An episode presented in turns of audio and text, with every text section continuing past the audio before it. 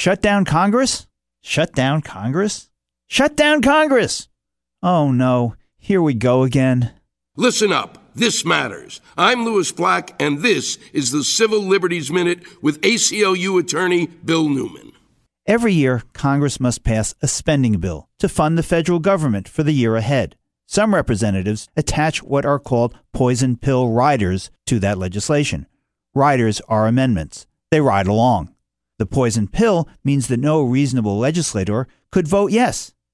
On the table this year, riders that would prohibit resettlement programs for Syrian and Iraqi refugees fleeing violence and persecution. It doesn't matter that of the three quarters of a million refugees settled in the United States since 9 11, not one has been arrested on a charge of domestic terrorism. The rider is not about safety, it's about scapegoating and fear mongering. Another rider defund Planned Parenthood. Get this, right after the health clinic was attacked and devastate the 2.7 million people per year who trust and depend on Planned Parenthood for high quality, affordable health care. Extremist legislators should not be allowed to take over the federal appropriations process and destroy lives in the process. Enough is enough, is enough, is enough.